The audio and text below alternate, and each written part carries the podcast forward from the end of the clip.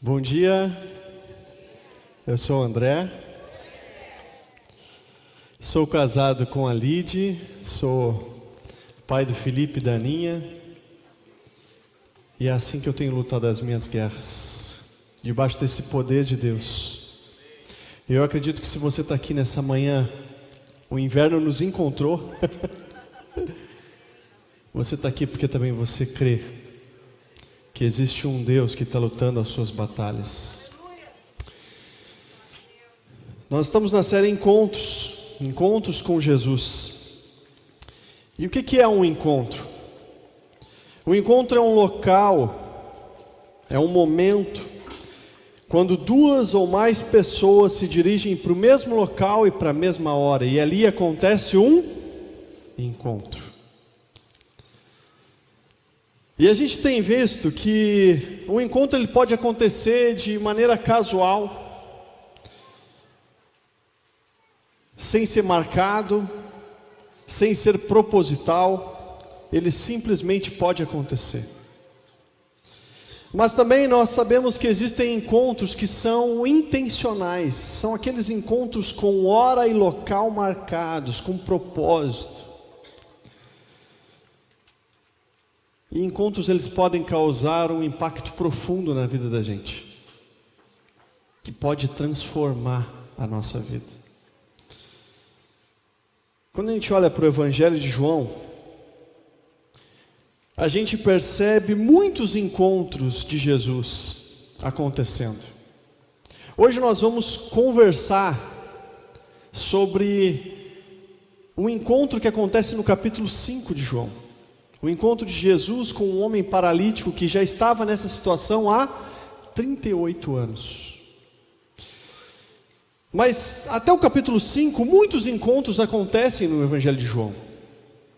A gente olha no capítulo 1, Jesus se encontra com João Batista, que quando olha para Cristo, ele diz o quê? Eis o Cordeiro de Deus, que tira o pecado do mundo. E Jesus ele é batizado por João Batista. Em um outro momento, Jesus está passando e João estava ali com os seus discípulos. E ele olha mais uma vez para Jesus e diz assim: Eis o Cordeiro de Deus. E dois discípulos que estavam ali com ele, um deles, André, irmão de Pedro, decidem seguir Jesus e se tornarem discípulos de Jesus. E o capítulo 1 finaliza com o encontro de Jesus com Nataniel. No capítulo 2, a gente vê que Jesus ele é convidado para um casamento. E ali naquele casamento, Jesus realiza um milagre. Porque Jesus foi convidado para estar ali. E quando Jesus ele é convidado para fazer parte da nossa vida, ele não só nos encontra, como também ele realiza milagres na vida daquele que ele encontra. O capítulo 2, Jesus purifica o templo e muitos creem nele. No capítulo 3, Nicodemos se encontra com Jesus e Jesus explica para ele a sua missão e o seu propósito. E em João capítulo 3, nós temos aquele texto famoso que demonstra o amor de Deus por nós. Alguém sabe? João capítulo 3, versículo 16, por quê? Deus amou o mundo de tal maneira que deu seu único filho, para que todo aquele que nele crê não morra, mas tenha a vida eterna. No capítulo 3, mais uma vez, João Batista afirma a superioridade de Jesus, ele diz: convém que ele cresça e eu diminua. O nosso papel como discípulos de Jesus é esse: é olhar para Jesus e dizer assim, Deus, eu quero diminuir cada vez mais, eu quero que o Senhor cresça na minha vida. No capítulo 4, Jesus se encontra com uma mulher samaritana, na fonte de Jacó. Aquela mulher, ela a partir do encontro com Jesus, ela sai saciada pela água da vida, e o texto diz, termina dizendo que ela deixa ali o seu cântaro, porque ela nem precisava mais de água, porque ela encontrou a água da vida. E o texto diz que ela sai, e ela encontra pessoas e ela chama essas pessoas para conhecerem Jesus. E aqueles que vêm com ela, encontram Jesus, e eles dizem: sabe o que? Agora, já não cremos mais porque você disse, mas nós cremos porque nós estamos vendo e sabemos que este é o Salvador do mundo. E por último, em Caná da Galileia, Jesus tem um encontro com um oficial do rei, cujo filho estava doente. E aquele oficial implora para Jesus pela cura do seu filho. E Jesus diz: Teu filho vive. E aquele homem creu e encontrou seu filho vivo, porque as palavras de Jesus são totalmente confiáveis e nós podemos depender delas. O encontro com Jesus, ele pode trazer cura. O encontro com Jesus pode trazer hoje a cura que você tanto precisa. E eu quero te convidar a abrir a tua Bíblia em João capítulo 5, nós vamos ler do verso 1 ao verso 18. E eu queria meditar com você sobre esse texto. Eu tenho tido tantos encontros com esse texto ao longo da minha jornada. E a cada encontro com esse texto, Deus me revela um pouquinho mais sobre ele. E principalmente, revela mais sobre mim.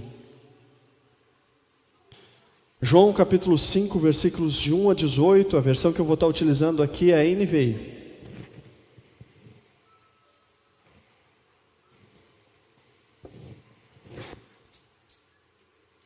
O texto diz assim: Algum tempo depois, Jesus subiu a Jerusalém para uma festa dos judeus. Há em Jerusalém, perto da porta das ovelhas, um tanque, que em aramaico é chamado de Betesda, tendo cinco entradas em volta, cinco entradas em volta. Ali costumava ficar grande número de pessoas, doentes e inválidas, cegos, mancos e paralíticos. Eles esperavam o movimento das águas. De vez em quando descia um anjo do Senhor e agitava as águas. O primeiro que entrasse no tanque, depois de agitadas as águas, era curado, de qualquer doença que tivesse. Um dos que estava ali era paralítico, fazia 38 anos. Quando o viu deitado e soube que ele vivia naquele estado durante tanto tempo, Jesus lhe perguntou: Você quer ser curado?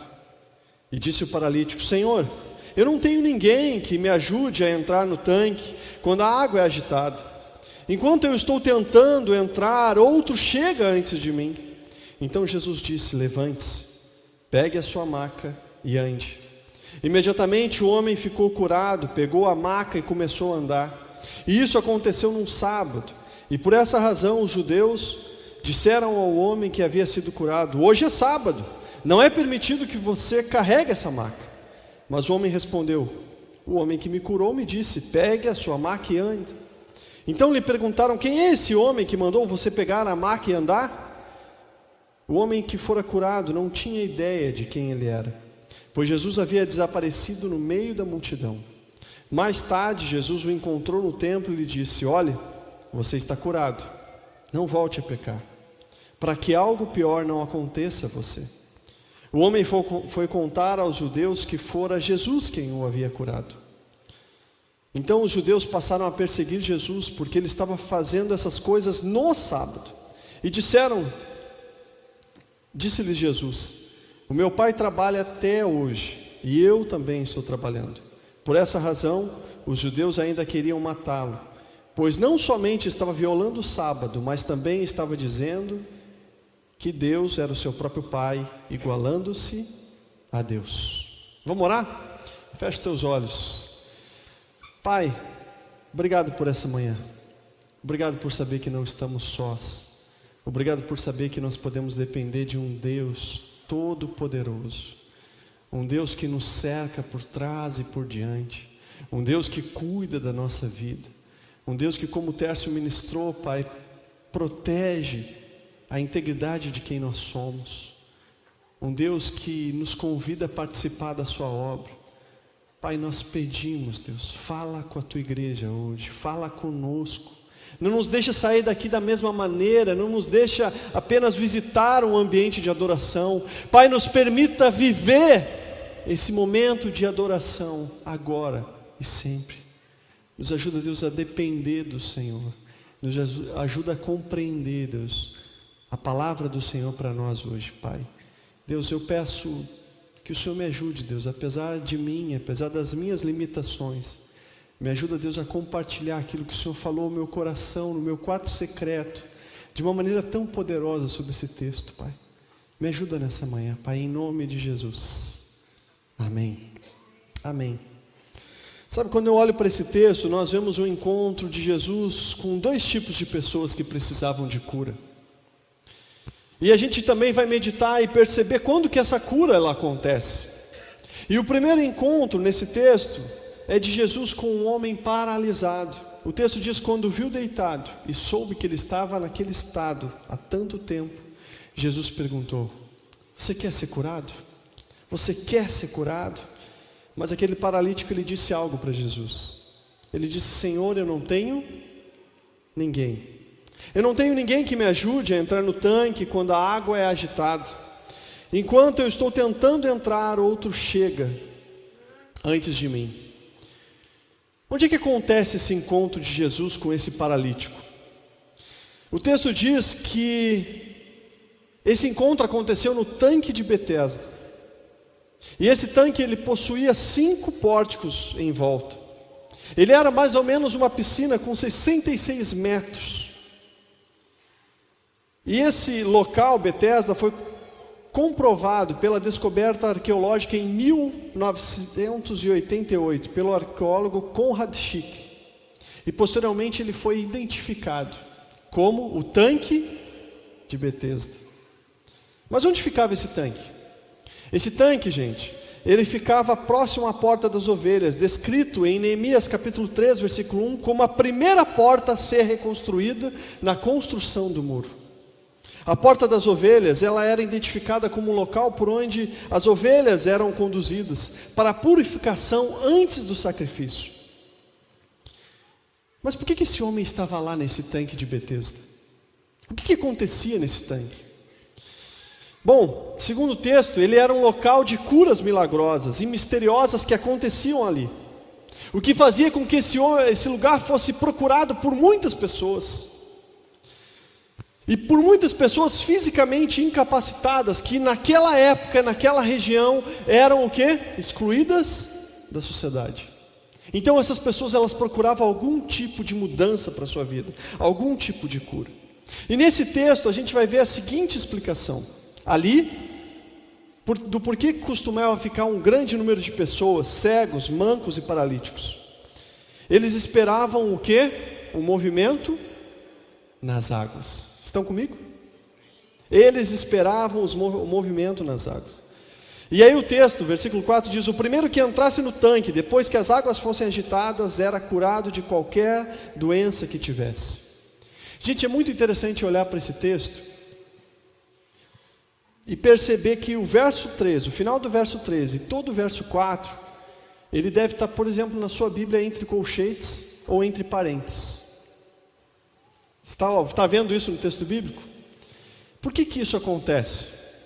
Porque o final do versículo 3 e todo o versículo 4, ele não consta nos manuscritos mais antigos onde essa história é contada no Evangelho de João. Então, possivelmente, os estudiosos entendem e compreendem que esse texto ele foi uma explicação colocada no texto de algo que acontecia, de uma crença de um anjo que agitava as águas e que curava a primeira pessoa que entrava naquelas águas. Mas no verso 7, nós vemos a seguir, que nós vemos no texto a seguir, a gente vai perceber que o próprio João, que escreveu esse evangelho, conhecia essa história e essa crença. Porque ele mesmo faz uma referência a ela dizendo: Senhor, não tenho ninguém que me ajude a entrar no tanque quando a água é agitada. O próprio João escreve isso no versículo 7. Mas sabe, independente das questões sobre originalidade dessas explicações, esse trecho ele não contraria em nenhum momento a escritura. Mas por que, que aquele homem estava lá nesse tanque de Betesda? Betesda significa casa de misericórdia. E quando a gente olha para esse texto e a gente lê essa história, e a gente geralmente pensa, não, aquele homem estava buscando o quê? A misericórdia do Deus de Israel. Mas quando a gente avança um pouquinho mais, gente, num olhar mais fundo desse texto, a gente vai perceber que a busca pela misericórdia não era ao Deus de Israel ali no tanque de Betesda. Aquelas pessoas elas estavam se juntando ali naquele tanque de Betesda para buscar uma misericórdia que era atribuída a um Deus chamado Esculápio, que era filho de Apolo. Esculápio, diz a mitologia, havia nascido de uma cesariana após a morte de sua mãe, a morte de Corones, a sua mãe. E ele então ele é criado por um centauro chamado Quirion. Isso é mitologia, gente, não está na Bíblia. E esse, por sua vez, Quirion, ensinou a Esculápio a caça e a arte da cura a partir das ervas. E Esculápio teria aprendido de tal maneira essa ciência curativa das ervas e das cirurgias, que ele teria então a habilidade de trazer pessoas da morte para a vida. Isso se disseminou tanto naquela região que pela Europa existiam 400 templos de adoração a esse Deus médico. Seus templos atuavam como hospitais. Ele era adorado por soldados romanos, geralmente aqueles que estavam feridos e moribundos. Eles apelavam a esse Deus Esculápio pela cura. E como que essas pessoas elas eram curadas nesses templos? Elas passavam a noite naquele templo e elas precisavam se banhar nas piscinas daqueles locais. Sabe esse local, o tanque de Betesda? Inicialmente ele era uma piscina de purificação, mas ele acabou se tornando um local de adoração a esse Deus Esculápio. E muitas pessoas estavam buscando uma cura naquele local e atribuindo essa cura a esse Deus médico. Até o momento que Jesus chega naquele local. Aquele homem estava quanto tempo ali? 38 anos buscando a sua cura. Onde é que você está buscando a sua cura? Que tipo de crendices tem tomado conta da sua mente tem feito você buscar cura em locais que você não tem encontrado agora? Talvez você está buscando a cura em relacionamentos. Talvez você está mudando de um namorado para outro, de uma namorada para outra, buscando cura. E eu preciso dizer para você: talvez você vai ficar muito tempo buscando essa cura desse jeito. Que tipo de cura você está buscando? Sabe, existem doenças que são visíveis, mas também existem doenças em nós que são invisíveis. As doenças visíveis, elas aparecem externamente, elas estão presentes em nosso corpo, elas podem ser fáceis de identificar, ou talvez elas precisam ou necessitam de um exame mais detalhado, mas elas ainda, elas ainda são visíveis no nosso corpo.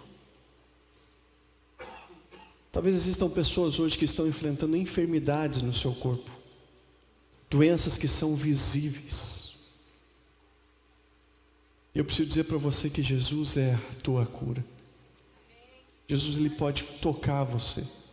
Nós cremos que a sua palavra ainda vale. E nós cremos que aquele Jesus que curou esse homem paralítico, ele pode tocar a minha vida e a tua e nos curar hoje. Mas também existem doenças invisíveis. São geralmente doenças da alma, do nosso coração. Nós sentimos, mas não conseguimos saber aonde está doendo. Mas sentimos os efeitos dessas doenças em nós. E aqueles que estão à nossa volta também compreendem que estamos enfermos. Sentimos os efeitos dessas doenças em nós.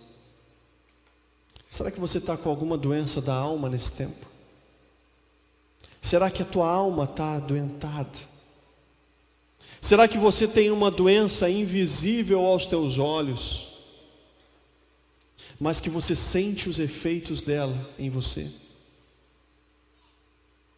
Jesus é a cura para as doenças da nossa alma também. O texto diz que Jesus ele faz uma pergunta para esse homem. Qual foi a pergunta que Jesus fez? Vamos, gente, eu estou diante de uma classe brilhante. Hã? Você quer ser curado, gente. E o que que você pensa sobre essa pergunta? Quanto tempo o homem estava lá? 38 anos, gente. À primeira vista, quando a gente olha para essa pergunta, a gente pensa, mas por que, que Jesus me perguntou isso, né? O cara está lá, Jesus sabia que o cara estava lá esse tempo todo, e Jesus pergunta assim: quer ser curado? Mas aquela pergunta, ela é mais do que sim, uma simples pergunta, ela é como se fosse um sacudir de Jesus naquele homem, dizendo: Você quer ser curado? Por que, que você está aqui? Por que, que você não procurou o Deus verdadeiro?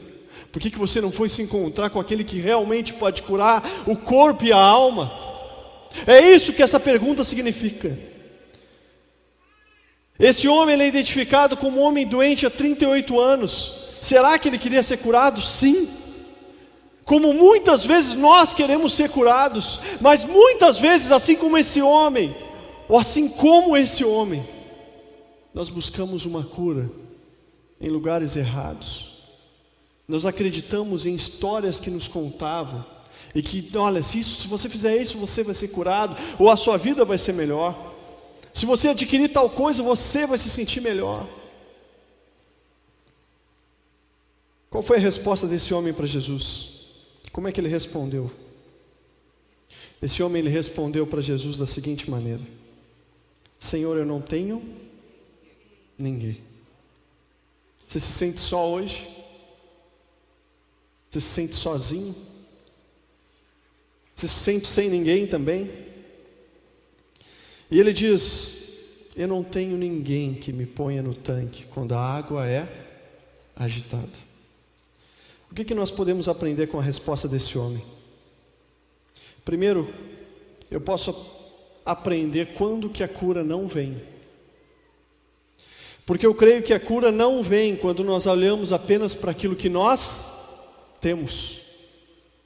A cura que nós tanto buscamos, ela não vem para a nossa vida quando nós olhamos para o que nós temos e para aquilo que nós somos.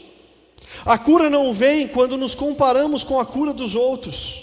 Puxa, mas Deus fez lá e não fez aqui. A cura não vem quando dependo apenas das minhas forças. Queridos, a cura não vem quando eu espero que outros façam por mim o que eu mesmo não consigo fazer. Não, eu não consigo. Eu não consigo me relacionar bem com pessoas, porque quando eu, meu pai e minha mãe, eles eram eu era pequeno, os meus pais não se tratavam bem, então eu não consigo me relacionar com pessoas por causa deles.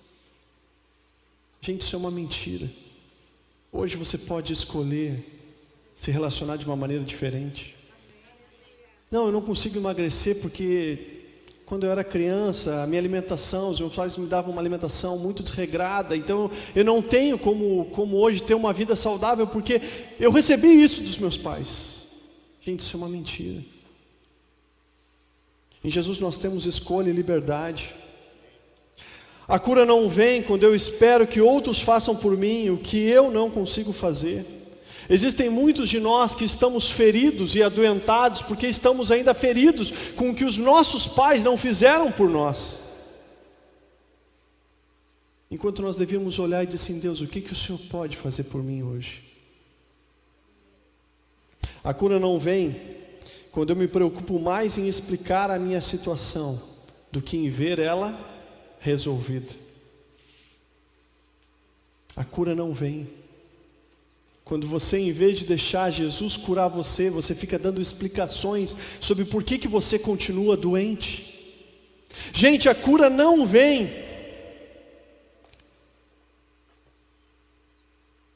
A cura não vem quando eu busco a cura no lugar errado.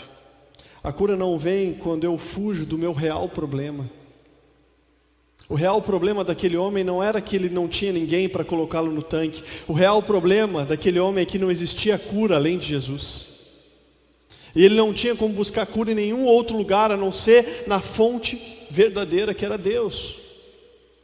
A cura não vem quando eu olho para o que a minha mente quer ver e continuo acreditando numa mentira.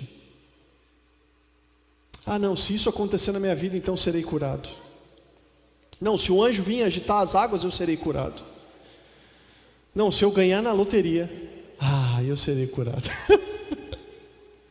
ah, então se, se alguém, cara, se, se aparecer uma herança para mim, ah, então eu serei curado. Gente,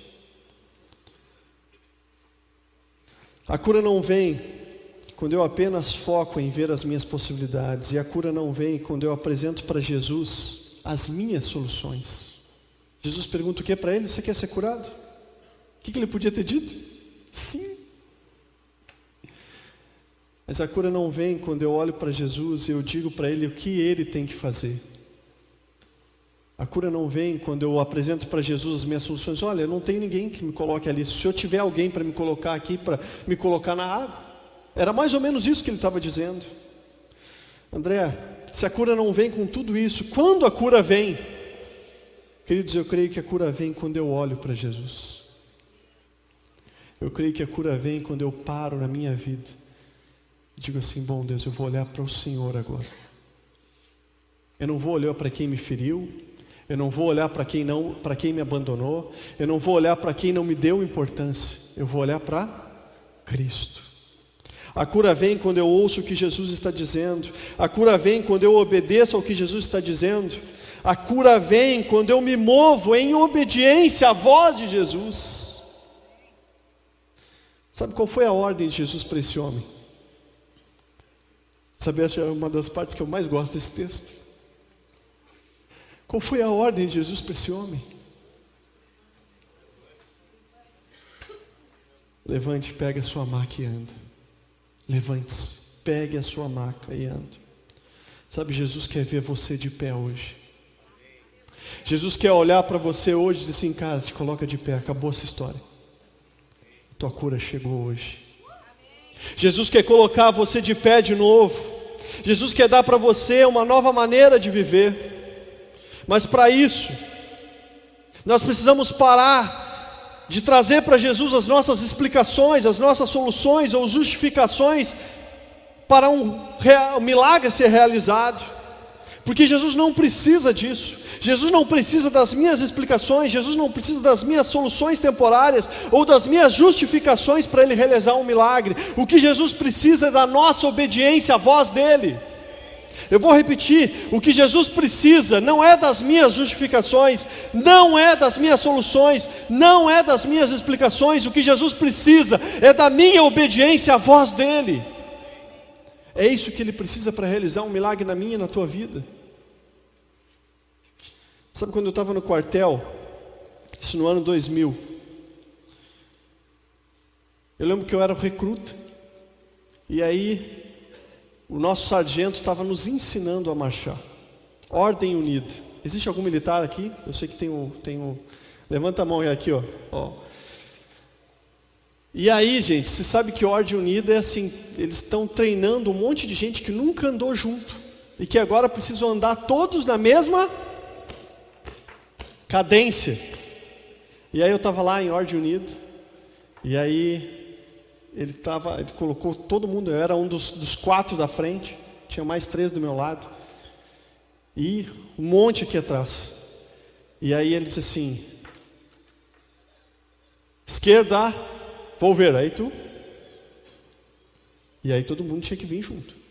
Aí depois, frente para minha volta, aí. E assim tu ia. E aí ó, aquele sargento ele ia treinando a gente com apenas a sua voz. E aí de vez em quando a gente, ele deixava a gente tudo paradinho assim, né? Um do lado do outro, todo mundo, pessoal atrás, pessoal do lado, todo mundo parado, e aí passava alguém e dizia assim, ordinário! E aí a gente. E aí daqui a pouco ele dizia assim, não!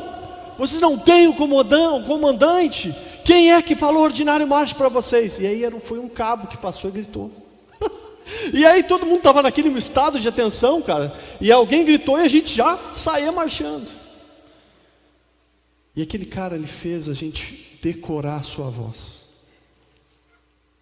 Decorar a sua voz. E ele passou horas nos fazendo decorar a voz dele. Sabe, eu lembro do dia que a gente estava tudo em ordem, assim, aquele cabo passou e gritou, e ninguém se moveu. um músculo, um nervo, nada, todo mundo paradinho. E eu lembro daquele cabo chegou na frente da, daquela bateria de soldados e falou assim: Vocês sabem a voz do comandante de vocês.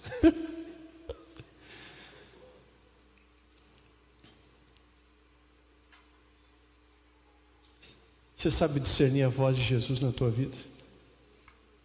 Você sabe dizer quando é a voz de Jesus falando para você, vai, fica, não faz, não vai. Você consegue discernir a voz de Jesus entre tantas vozes que tem ao teu redor? Porque eu preciso te dizer que a cura não vai acontecer na tua vida enquanto você não conseguir discernir a voz de Jesus no meio das outras vozes. Jesus quer falar com você, e quando Ele falar, cura vai acontecer na tua vida. Porque quando Ele falar e quando Ele ordenar, e a sua voz é poderosa, e quando Ele disser assim: levante-se, pegue a sua maca, é aí que o milagre vai acontecer. Mas esse milagre só acontece mediante a voz de Jesus e o discernimento do nosso coração, sabendo que é a voz dele. Aquele homem foi curado ao ouvir a voz de Jesus. Mas o texto mostra um outro encontro de Jesus. O encontro de Jesus com os líderes judeus. Então o texto diz: Então os judeus passaram a perseguir Jesus porque ele estava fazendo essas coisas no sábado. E disse-lhe Jesus: Meu pai trabalha até agora e eu também trabalho. Por essa razão, os judeus ainda queriam matá-lo, pois não somente estava violando o sábado, mas também estava dizendo que Deus era o seu Pai, igualando-se ao Pai. Qual foi o dia que o homem foi curado? O texto diz: um sábado. E o que aconteceu a seguir? O versículo 9 do capítulo 5 identifica o sábado como o dia que aconteceu. E o homem então ele sai curado, carregando a sua maca. E aqueles judeus, os líderes religiosos, e a gente pode reconhecer que elas eram os fariseus, eles disseram para aquele homem: Não é permitido você carregar a maca, porque é sábado. Mas o homem curado disse: O homem que me curou me mandou pegar a maca e andar. O homem curado não sabia quem era Jesus, até encontrar Jesus no templo. O que, que aconteceu? Após efetuar a cura, Jesus se retira. O homem não sabia quem era Jesus, porque Jesus não buscava a fama ou os holofotes apenas perseguiu o quê? A vontade do Pai. Ele foi ao tanque de Betesda curar aquele homem. E ele o fez. E logo em seguida saiu. Aquele homem sai com a sua maca e ele é questionado pelos judeus. O homem curado se encontrou com Jesus. Depois no templo, mas antes de encontrar Jesus, ele encontra com os líderes religiosos. E o que aqueles homens falaram para ele? Por que, que aqueles homens ficaram chateados com o fato do homem estar carregando a maca? A gente pode pensar, não, é porque foi sábado, né? ele estava carregando a maca no sábado. Mas é muito interessante que na época de Jesus existia e ainda existe hoje né, o Talmud. E o Talmud ele foi desenvolvido em duas camadas. A mais antiga era o Mishnah e o segundo era o Gemara. O Mishnah é a primeira parte do texto do Talmud. Ele, ele consiste em tradições orais e comentários sobre a Torá, que são os primeiros cinco livros da Bíblia. A Gemara são as explicações do Mishnah e se refere então a comentários dos eruditos, dos rabinos sobre a Mishnah. Quando a gente olha na Mishnah, a Mishnah ali estão 39 obras que eram o que? Proibidas no sábado de serem realizadas. Entre elas estava carregar a sua maca. Por que, que isso é importante a gente entender?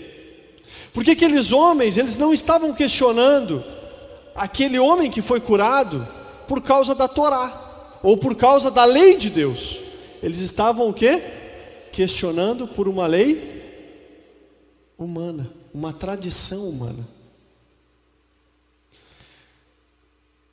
Os fariseus, eles seguiam a lei moral, a lei oral.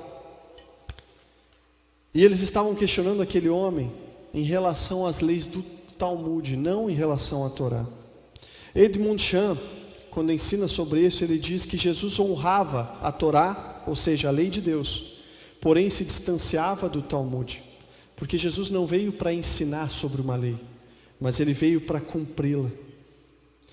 E Jesus tem um encontro com aqueles líderes judeus depois, porque eles foram questionar Jesus por que, que Jesus curou no sábado. Mas o que eu acho mais interessante nesse texto é perceber como é que esses judeus saíram depois do encontro com Jesus. Os judeus fariseus, líderes religiosos, indagaram Jesus pela cura realizada. Jesus respondeu que a sua vida era uma unidade com o Pai, que aquilo que ele fazia era o que o Pai queria que ele fizesse. Porém, os líderes religiosos julgavam Jesus pelo que conheciam. E aqueles líderes estavam tão cheios de si mesmo que não conseguiam perceber o próprio Deus encarnado na frente deles.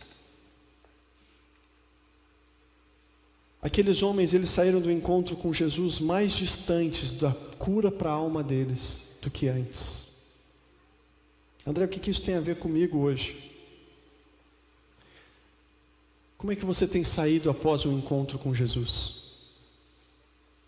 De que maneira você tem saído do seu encontro com Jesus? Aqueles líderes religiosos saíram do encontro com Jesus mais cegos pelas suas próprias convicções e tradições.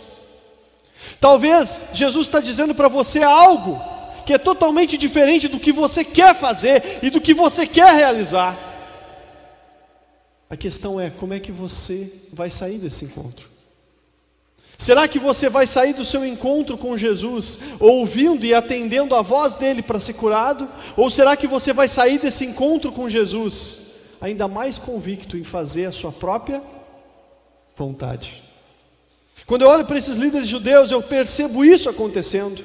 Os líderes fariseus, eles tinham tantos argumentos e entendimentos para fazer o que eles queriam e o que eles achavam que era certo de fazer, que eles não puderam receber a revelação de Cristo.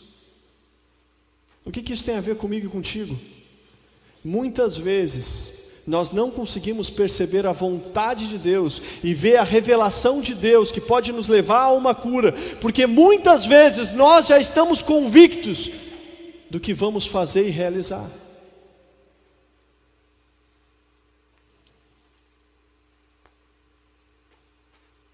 Sabe, os líderes judeus eles estavam tão preocupados em controlar Jesus que eles não puderam ser tocados por ele.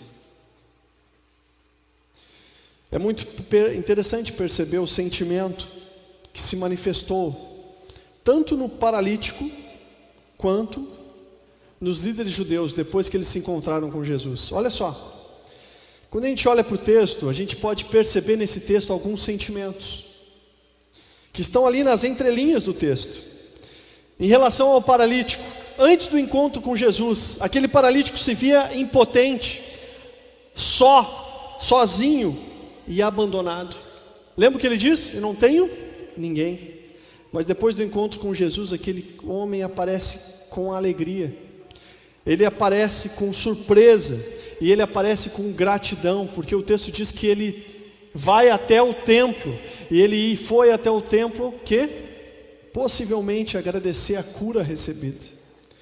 Mas em relação aos sentimentos dos judeus, antes do encontro com Jesus, eles se encontravam indignados, irritados e confusos. Depois do encontro com Jesus, eles estavam mais indignados, eles estavam mais irritados, mais confusos, mas com uma decisão: matar Jesus. Como é que você tem saído do seu encontro com Jesus? Você tem saído com alguma decisão que é contrária à vontade de Deus para a sua vida? Como é que você tem saído do seu encontro com Jesus? Sabe quando eu olho para a Bíblia, eu percebo as convicções de muitos homens e alguns sentimentos que muitos homens tinham antes de ter um encontro com, de, com, com Deus, né? Tanto no Antigo quanto no Novo Testamento. Quando a gente olha para o Antigo Testamento, tem uma história que está lá em 2 Reis, capítulo 5, de 1 a 14, que é narrada a história da cura de Naamã. E acho que muito interessante essa história. Quantos aqui já leram essa história? Cura de Naamã. É uma linda história. Naamã, apesar de tanta força e poder, o texto bíblico diz que Naamã sofria de lepra. E ele vai até o profeta Eliseu com grandes expectativas. Ele esperava que ele ia chegar lá diante do profeta Eliseu, ia ter uma grande recepção do profeta. Ele esperava que talvez algum ritual fosse feito para que ele fosse curado, né? que talvez Eliseu ia lá pegar umas ervinhas eh, fumegantes e passar ao redor dele e a lepra seria curada, ou que talvez Eliseu ia passar a mão assim e a pele dele seria curada. Mas quando ele chega para falar com Eliseu, Eliseu nem o recebe. O texto bíblico diz que Eliseu mandou o seu servo falar com ele. E a mensagem do servo de Eliseu foi: Vai te banha no Rio Jordão sete vezes. O texto bíblico diz que Naamã saiu daquele encontro indignado, indignado.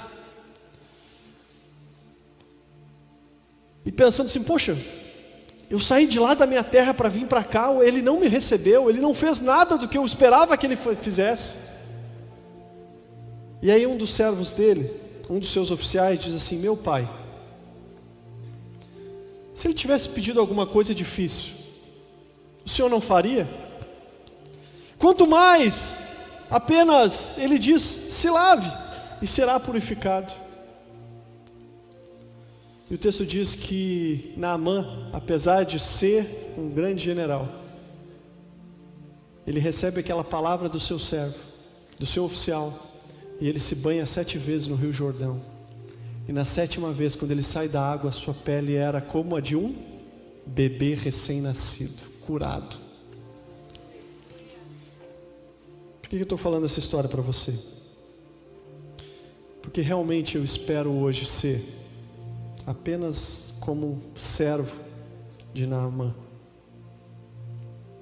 para apontar para você uma cura que está disponível e que não é algo difícil que você não possa fazer.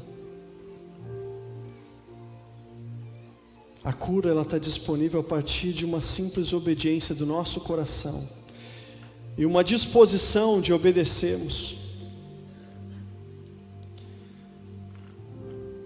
Jesus quer tocar a tua vida hoje, mas Ele não vai tocar, a cura não vai vir, se você não abrir mão das suas convicções pessoais, daquilo que você acha que é melhor, para que você possa ser curado. Eu comecei essa mensagem falando que esse texto ele tem sim, eu tenho me encontrado com esse texto algumas vezes. Acho que uma das vezes mais marcantes que eu me encontrei com esse texto foi em 2008. Eu estava numa aula do seminário. E eu lembro que a professora da aula de aconselhamento pastoral, ela pediu para a gente fechar os nossos olhos. Nós, todos os alunos fecharam os olhos. E ela disse assim: Eu vou ler um texto para vocês. E eu quero que você se imagine nesse texto. Ela leu João capítulo 5 para nós, de 1 a 18. E ela diz: Como é que você se imagina nesse texto? E após ela terminar de ler, ela disse assim: Agora eu quero que vocês façam um desenho sobre como vocês se veem nesse texto. Eu fiz meu desenho. Procurei lá em casa para tentar trazer. Está lá guardado em algum lugar que eu não, tô, não achei. Vai estar tá lá. Mas eu lembro de o que, que aquele desenho significava. E aí ela pediu para cada colega compartilhar o que aquele desenho significava.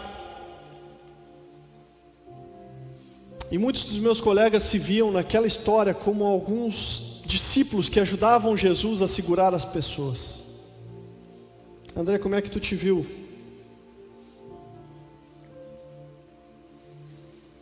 eu me vi como alguém sem braço,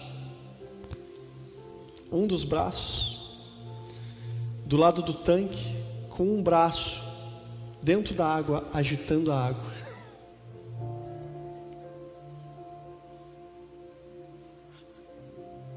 Às vezes eu me percebo assim, reconhecendo que sou impotente, que preciso ser tocado por Deus para ser curado, mas mesmo assim tentando dar o meu jeito para que as águas se movam e algo aconteça. Será que eu descrevi alguns de nós aqui hoje? Será que eu tenho descrito alguns de nós aqui hoje? Para conhecer Cristo como Senhor, a primeira coisa que você vai precisar fazer é abrir mão do teu controle. Porque quanto mais interessado eu estiver em controlar e dirigir, mais eu posso estar distante do real alívio que Deus quer realizar na minha vida. E eu posso sair desse encontro ainda mais sedento. O que que você precisa ser curado hoje? O que que você precisa ser curado hoje? Eu creio que a cura vem quando nós nos encontramos com Jesus de uma maneira singular, única. Como Paulo descreve, e aí Paulo descreve falando que um momento a palavra que ele usa no grego é átomo, um momento único e indivisível. Eu creio que você pode se encontrar com Jesus de uma maneira única e indivisível, e que a cura pode acontecer quando você for para Jesus com uma disposição de ser dirigido por Ele, uma disposição do teu coração de abrir mão das tuas soluções, das tuas explicações, das tuas justificativas para o erro, para simplesmente dizer: Deus, eu quero obedecer, porque eu não estou disposto a entregar mais algo que não me custe nada.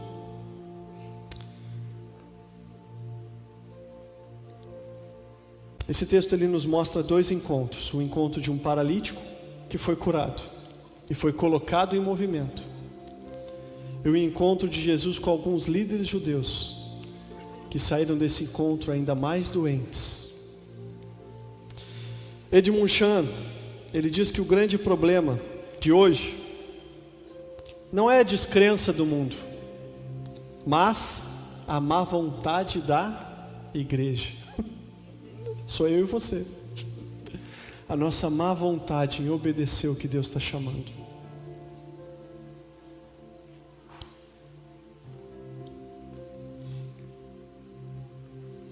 Precisamos ter um encontro com Jesus. E a boa resposta de hoje é que nós podemos ter esse encontro com Ele. Quem é Jesus? Jesus ele é o Cordeiro de Deus que tira o pecado do mundo.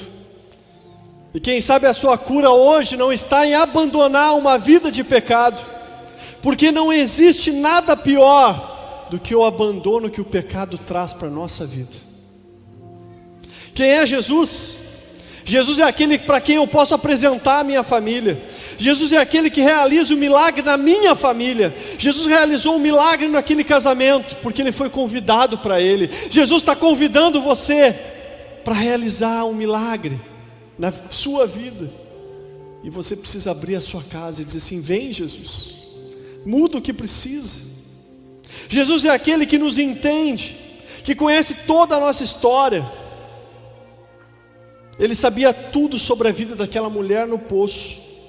Jesus é aquele que quer saciar a tua sede de fato. Jesus é aquele quem podemos nós confiar e colocar a nossa fé. O oficial do rei dependeu disso e encontrou seu filho vivo. Jesus é aquele que tem uma palavra confiável. Jesus é aquele que tem autoridade sobre doenças, sejam elas visíveis ou invisíveis. Jesus é aquele que sabe aonde eu estou. Ele sabe onde você está, Ele sabe como está a tua vida. Jesus é aquele que sabe como tocar no meu coração e como me colocar de pé de novo.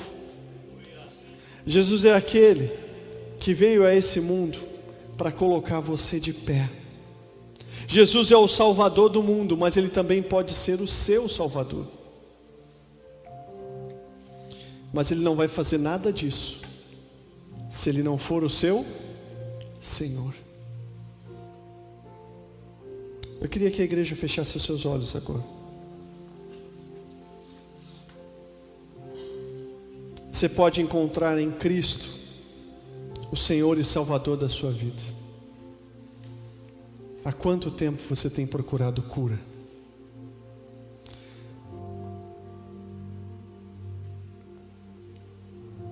Talvez exista alguém hoje aqui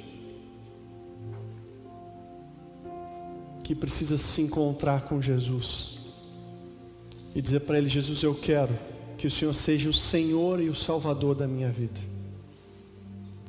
Eu lembro desse meu encontro, mas eu queria te dar a oportunidade para que você pudesse ter esse encontro hoje.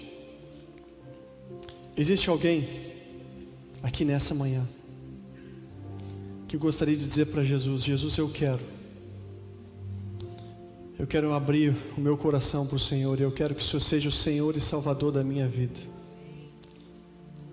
Eu estou cansado de buscar cura em outros lugares, eu estou cansado de buscar cura em outras fontes. Eu preciso que o Senhor seja a minha cura.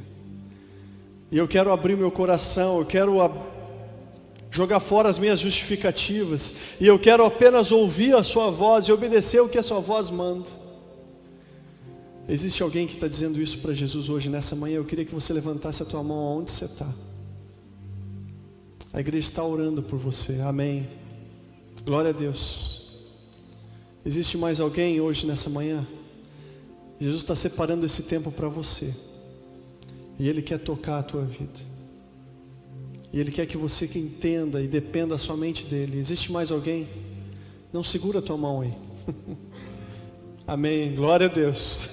Glória a Deus. Existe mais alguém nessa manhã que quer dizer assim: Jesus, eu quero que o Senhor seja tudo em mim. Amém. Glória a Deus. Eu vi a sua irmã, sua mão, minha irmã. Amém. Vi sua mão aí atrás. Eu queria convidar a igreja a ficar de pé nesse tempo. Para você que é a igreja comigo, o que, que Jesus está vendo em você? O que, que Jesus está vendo em mim? O que, que eu tenho dito para Jesus sobre as minhas enfermidades? Talvez você está tanto tempo seguindo Jesus, mas de alguma maneira, de alguma maneira, você continua ainda doente. Você continua ainda com doenças que só Ele pode curar.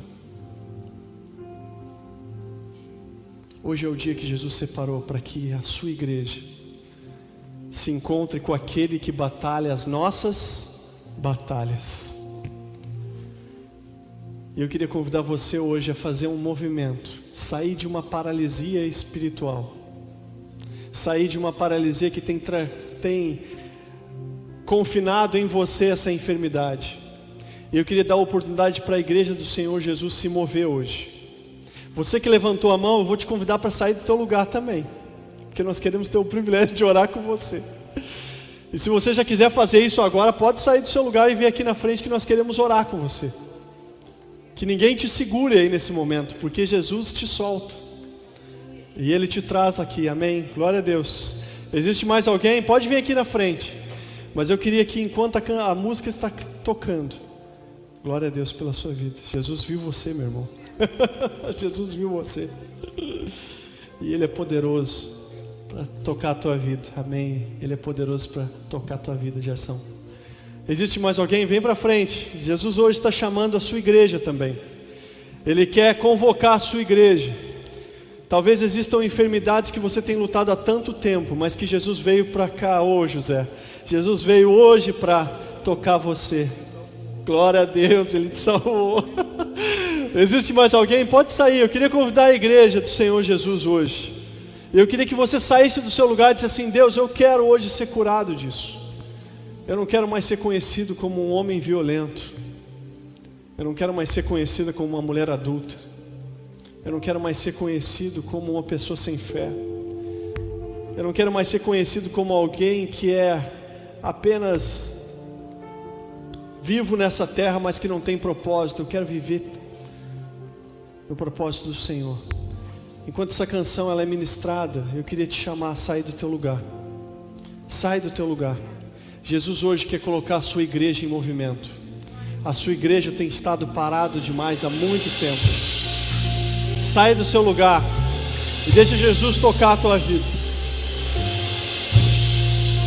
Jesus está chamando a sua igreja hoje.